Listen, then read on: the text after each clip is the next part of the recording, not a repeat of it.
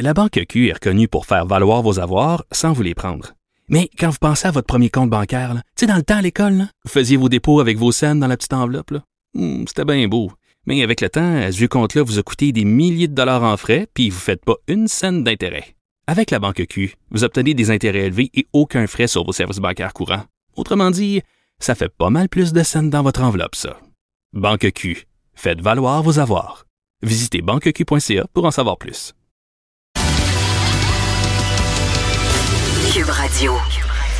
Bon lundi tout le monde, j'espère que vous avez passé un formidable week-end. Moi, c'était quand même assez pas pire. Je suis allée me ressourcer. J'ai décidé ça. Je suis partie tout seul. Je me suis loué un chalet dans le coin de Mont-Tremblant. Euh, et j'ai passé la fin de semaine là. J'allais terminer un livre, euh, en fait, deux livres. C'est, comme ça que je suis. Je termine plusieurs livres en même temps. Et je dois m'isoler euh, pour le faire parce que quand je passe du temps chez nous, je sais pas si vous êtes comme moi, mais je suis incapable de faire autre chose que de penser à toutes les tâches que j'ai à accomplir. Tu sais, les 114 paniers de linge à plier, les feuilles mortes, tout ça. Tu sais, je, je suis pas capable de mettre ça de côté. Donc, je dis, je m'en vais au chalet, je m'en vais seule. Et là, j'étais là-bas euh, pendant toute la fin de semaine et je dois avouer que j'ai remis en question mon mode de vie urbain. OK? Grosse crise existentielle en fin de semaine sur le pourquoi du comment je paie une véritable fortune pour habiter dans un quartier central à Montréal. Tu sais, quand tu passes du temps dans la nature, que quand tu sors sur la galerie le soir, il y a des petits cerfs qui se promènent, des petits lièvres, toutes sortes de petites affaires, puis que c'est très tranquille, puis que le soir, il fait vraiment noir, puis que tu peux voir des étoiles dans le ciel. Tu sais, comme fille des régions, à chaque fois, je pogne de quoi? À chaque fois, j'ai une espèce de région blues.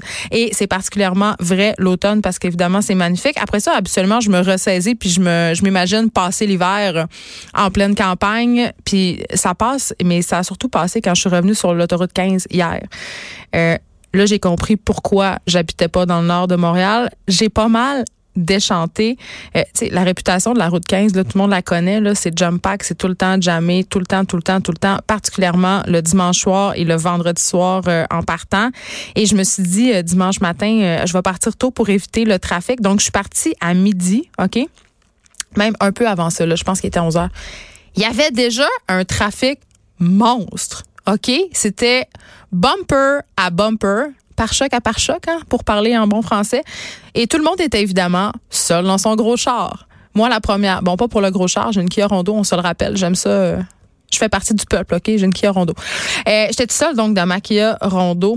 Euh, et par, je passais du temps tout seul avec moi-même. Et parlant de passer du temps seul, je me demande, est-ce que vous êtes capable de, de partir tout seul, de passer du temps tout seul? C'est quand même confrontant pour vrai. Je sais pas si avant j'aurais été si game de faire ça, c'est-à-dire de partir tout seul sans rien d'autre que moi, parce qu'on est comme un peu habitué de s'étourdir. Là, on a des soupers d'amis, on a notre téléphone intelligent, on a Internet, on a d'affaires pour détourner l'attention de soi, c'est-à-dire pas trop penser à sa vie, pas trop penser à où est-ce qu'on s'en va dans sa vie, à nos enfants, nos relations. Puis je trouve que quand on va passer un peu du temps tout seul, euh, isolé, euh, pas dans une mégalopole où ça tourne, dans le bois, ben ça nous aide un peu à refaire le point, à se recentrer, mais ça peut être excessivement anxiogène aussi euh, de penser à tout ça. Et j'étais très contente par ailleurs qu'il y ait une connexion Internet haute vitesse parce que le soir, quand j'ai eu terminé de faire ma crise de panique à propos du sens de l'existence, j'ai pu enfin faire du rattrapage puis écouter la formidable série M'entends-tu?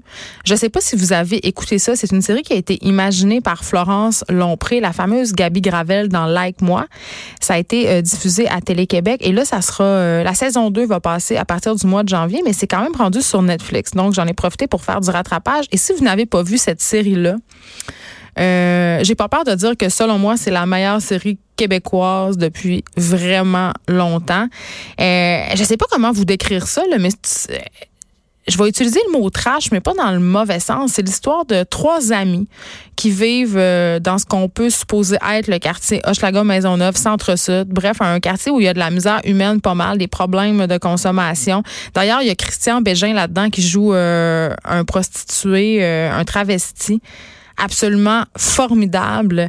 Et puis ça met vraiment, euh, on, explore vraiment les tabous puis la, misère humaine, mais pas de façon pitoyable. Tu sais, c'est pas larmoyant. On voit que ces gens-là qui viennent de milieux très défavorisés, ben ont des vies, font des affaires, sont drôles, sont capables de rêver. Il leur arrive des affaires vraiment, vraiment, vraiment foquées. Là. Mais malgré tout ça, euh, ces trois filles-là sont ensemble, elles sont des amies. Bon, ça se termine assez mal quand même, euh, mais c'est une série qui est, comme je vous c'est difficile à décrire. C'est drôle en même temps, c'est pas drôle. Tu ris jaune.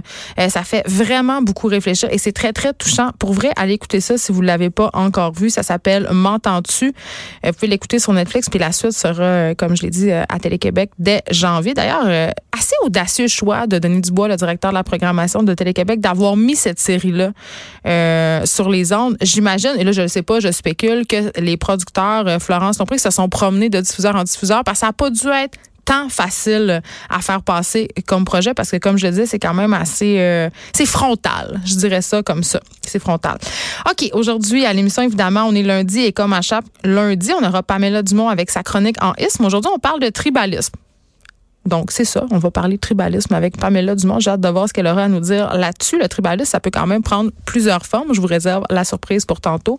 Aussi, Gros dossier sur euh, la prescription de Ritalin, OK? Le Parti québécois accuse le gouvernement Legault d'être en retard dans le dossier de surconsommation de médicaments pour traiter justement le trouble de déficit de l'attention, le TDAH. Euh, évidemment, le médicament qui est largement utilisé pour ce faire est le Ritalin. On aura Joël Monzé avec nous, il est docteur en neurosciences. On va discuter de la situation. On va revenir aussi parce que la question du Ritalin, la question du TDAH, souvent, ben, c'est l'arbre qui cache la forêt.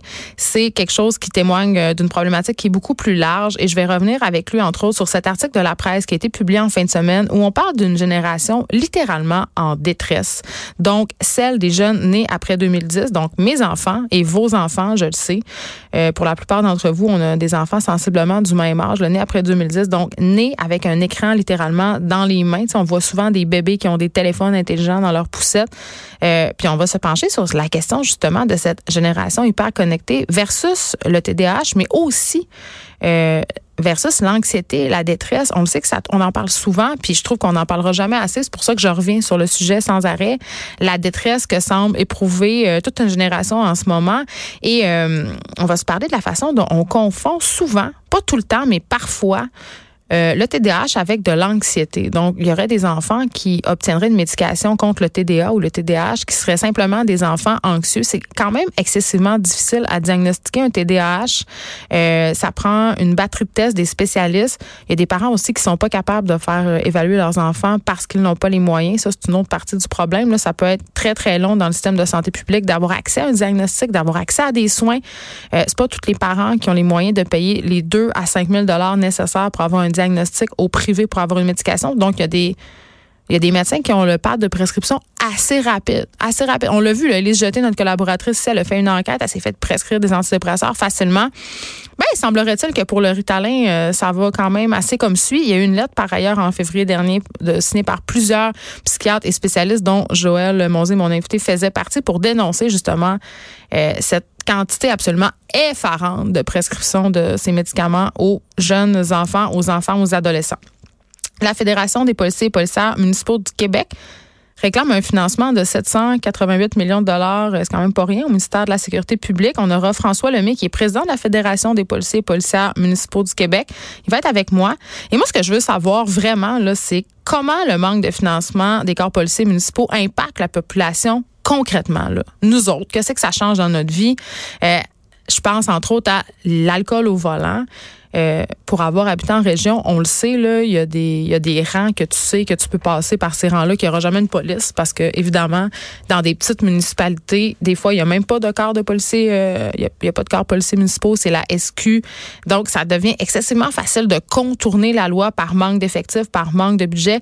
Quel impact ça a quand il y a des crimes euh, majeurs, de la violence? Est-ce qu'on transfère tout ça à SQ d'emblée parce que, justement, les corps policiers n'ont pas d'argent pour mener des enquêtes, n'ont pas les effectifs?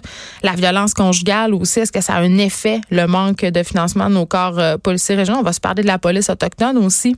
Est-ce que c'est une bonne chose euh, qu'il y ait une police autochtone? Est-ce qu'elle est assez financée? Est-ce que dans certains cas, on ne devrait pas carrément retirer la SQ de certains endroits pour que la police autochtone puisse officier? Et si tel était le cas, ben, il faudrait peut-être leur donner les moyens de le faire parce qu'on l'a vu euh, près d'ici dans certains territoires occupés par les Premières Nations la police autochtone, parfois, ça fait un petit peu dur. Puis pas euh, parce qu'ils veulent faire dur, là, parce qu'ils n'ont pas d'argent, parce qu'ils ont une formation euh, déficiente. C'est un peu comme les pompiers volontaires, si on veut, même affaire. Donc, on va parler de tout ça avec le président de la Fédération des policiers et policières municipaux du Québec. On aura aussi, et ça, euh, c'est vraiment, je suis très contente de le recevoir, le rappeur et écrivain Biz, il va être avec moi. On va se parler de son nouveau livre qui s'appelle Les Abysses. Ça se passe en région. Ça se passe à Bécomo. C'est sorti depuis le 2 octobre dernier chez Le sa maison d'édition traditionnelle. Je pense qu'il publie à peu près tous ses livres et je trouve ça intéressant parce que c'est pas la première fois que Bill se commet euh, dans le roman policier régional, mais euh, cette fois-ci, on sait, euh, il, essaie souvent de sortir le lecteur de sa zone de confort par rapport justement à certains préjugés qu'on peut entretenir. On va en discuter avec ça. Est-ce que tout est noir? Est-ce que tout est blanc quand vient le temps de parler d'une personne dans ce qu'elle est? Quelqu'un qui aurait commis, par exemple, un crime terrible. évidemment, le titre de son livre, Les abysses, on parlera de ces abysses qu'il tente de décrire dans son livre et qui peuvent prendre plusieurs formes à commencer par les médias sociaux. Donc, euh, discussion intéressante à venir avec Biz. On se parle d'avortement. On en a parlé beaucoup pendant la campagne électorale. Euh, un truc euh, dont on s'est servi pour expliquer la, la dégrégolade, si on veut, du Parti conservateur au Québec, c'est évidemment les positions pro anti anti avortement de Andrew Scheer. ça serait pas si vrai que ça. Et ce qu'on apprend dans un article de la presse, c'est que l'attitude du Québec envers l'avortement ne serait pas si différente que celle du reste du Canada, finalement. On aurait des préjugés, un peu comme le turban euh, de Jack Minting. On, on se montre ouvert collectivement, publiquement. Mais dans le confort de nos chaumières, on serait moins ouvert qu'on le prétend. Je vais en parler avec Marianne Labré, qui est co-coordonnatrice de la Fédération du Québec pour le planning des naissances et qui est responsable de ce dossier d'avortement. Donc, est-ce qu'on est moins ouvert? Apparemment qu'on le serait, qu'on serait au même point que le reste du Canada. C'est-à-dire euh, qu'on aurait encore pas mal de de réticence, de préjugés euh, par rapport à l'avortement. Et évidemment, euh, hier, c'était le gala de la disque. Je ne sais pas si vous avez suivi ça. Magnifique animation encore de Louis-José Hood. Je me tame pas. À chaque année, extraordinaire. Son segment disponible sur Facebook sur les, les remerciements de pochettes d'albums. Toujours très, très drôle. Élise Jeté, notre collaboratrice culturelle, était là. Euh, elle était au gala. Elle était, je crois, aussi au party d'après. Puis je sais pas si vous vous souvenez, la semaine passée, euh, elle nous a promis de nous révéler peut-être quelques scoops sur l'after euh, party. Il se passe tout le temps beaucoup d'affaires, ça a l'air. Hein? On, elle a évoqué Ariane Moffat dans un bain. Donc, on ne sait pas si ça a brassé le gala de la disque, sauf qu'on va se parler de plusieurs affaires. Il y a eu quand il s'est passé beaucoup de choses hier. Certains ont parlé d'un gala plate, mais moi, je trouve pas que c'était plate. Pierre Lapointe a fait quand même une sortie à propos des revenus générés, ou plutôt des revenus non générés euh, par la musique. Il a parlé d'une de ses chansons qui avait été téléchargée un million de fois et qui lui aurait rapporté 500 pièces. Évidemment, les sites de streaming comme Spotify, Apple Music et toutes ces choses-là, ça a changé diamétralement le visage de la musique, la façon dont on écoutait de la musique aussi. Et plusieurs artistes font régulièrement des sorties pour dire que ça devient de plus en plus difficile de vivre euh, de la musique par rapport à la vente d'albums ou à la vente de chansons. Maintenant, les artistes, euh, la plupart font leur argent avec les tournées, avec les spectacles. Donc, euh, c'est ça qui est payant pour eux. la musique est vraiment en train de se transformer.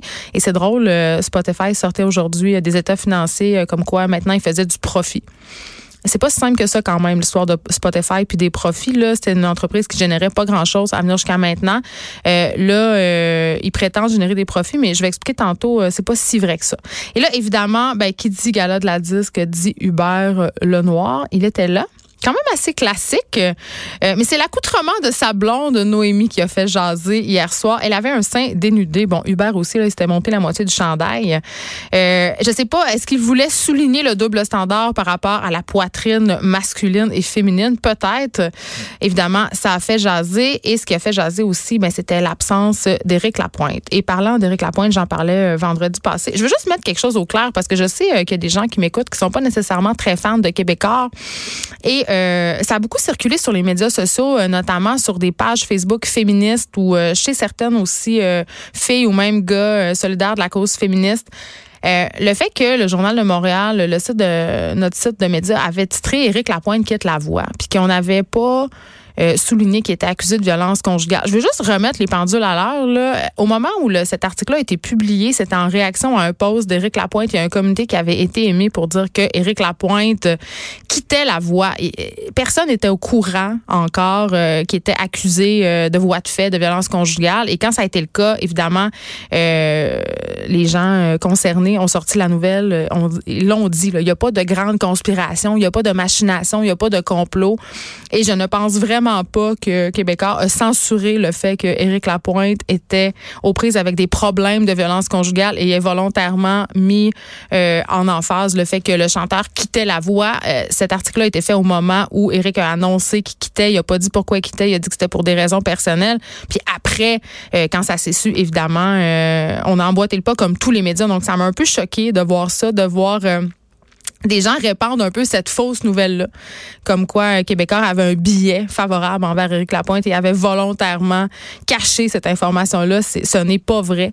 Ce n'est pas vrai du tout. Et il y a plusieurs journalistes de Québécois qui se sont euh, qui se sont un peu manifestés en fin de semaine sur les médias sociaux pour dire, écoutez, euh, c'est pas vrai du tout. Euh, puis ils ont fait l'explication que je viens de donner. Donc voilà, je trouvais ça important de le dire que ça n'avait pas, il y avait pas de machination et de diminution de la gravité des impacts de la violence conjugale ici et je veux qu'on en reparle d'Éric Lapointe parce qu'évidemment, vendredi, euh, j'en parlais, je me demandais ça allait être quoi le traitement qui allait lui être réservé? On le sait, au Québec, on aime nos vedettes et parfois, il y a une différence dans la perception du public. On parlait d'Éric Saival, de Joël Legendre, euh, à quel point euh, il n'y avait pas eu le même traitement, par exemple, qu'un Gilbert Rozon ou d'autres personnes accusées des mêmes faits. Ici, on parle pas d'agression sexuelle, évidemment, on parle de violence conjugale. Éric Lapointe, ce matin, ne s'est pas présenté à la Cour municipale. il a été représenté par son avocat. Plaide non coupable quand même à une accusation de voie de fait simple sur une femme qu'on suppose être sa femme, mais quand même, il y a une ordonnance de non-publication, donc on peut pas euh, confirmer l'identité euh, de cette victime-là. Mais là, il y a toute une polémique. Il y a même des lignes ouvertes, mon Dieu, dans les radios euh, ici ailleurs. toute une polémique sur est-ce qu'on devrait encore faire jouer ses chansons? Est-ce qu'on devrait encore aller à ses spectacles? Le chanteur, je souligne, euh, a dit qu'il allait maintenir ses dates de spectacle, même si hier, euh, il s'est pas présenté à la disque. Il a été évincé, en fait, de la disque. Il était nominé pour interprète masculin de l'année. Euh, il était absent et je dois dire que quand euh, ils ont nommé le nom d'Éric Lapointe parmi les autres nominés, les applaudissements se sont faits tièdes. C'est une bonne chose. Je suis pas en train de dénoncer ça, mais on pouvait sentir le malaise. Les gens savaient plus où se gorocher. donc, est-ce qu'on devrait encore faire jouer ses chansons? Est-ce qu'on devrait aller à ses spectacles? Je, je suis pas en train de minimiser les gestes euh, qu'on reproche à Éric Lapointe. La violence conjugale, je trouve ça excessivement grave. J'en parle tout le temps.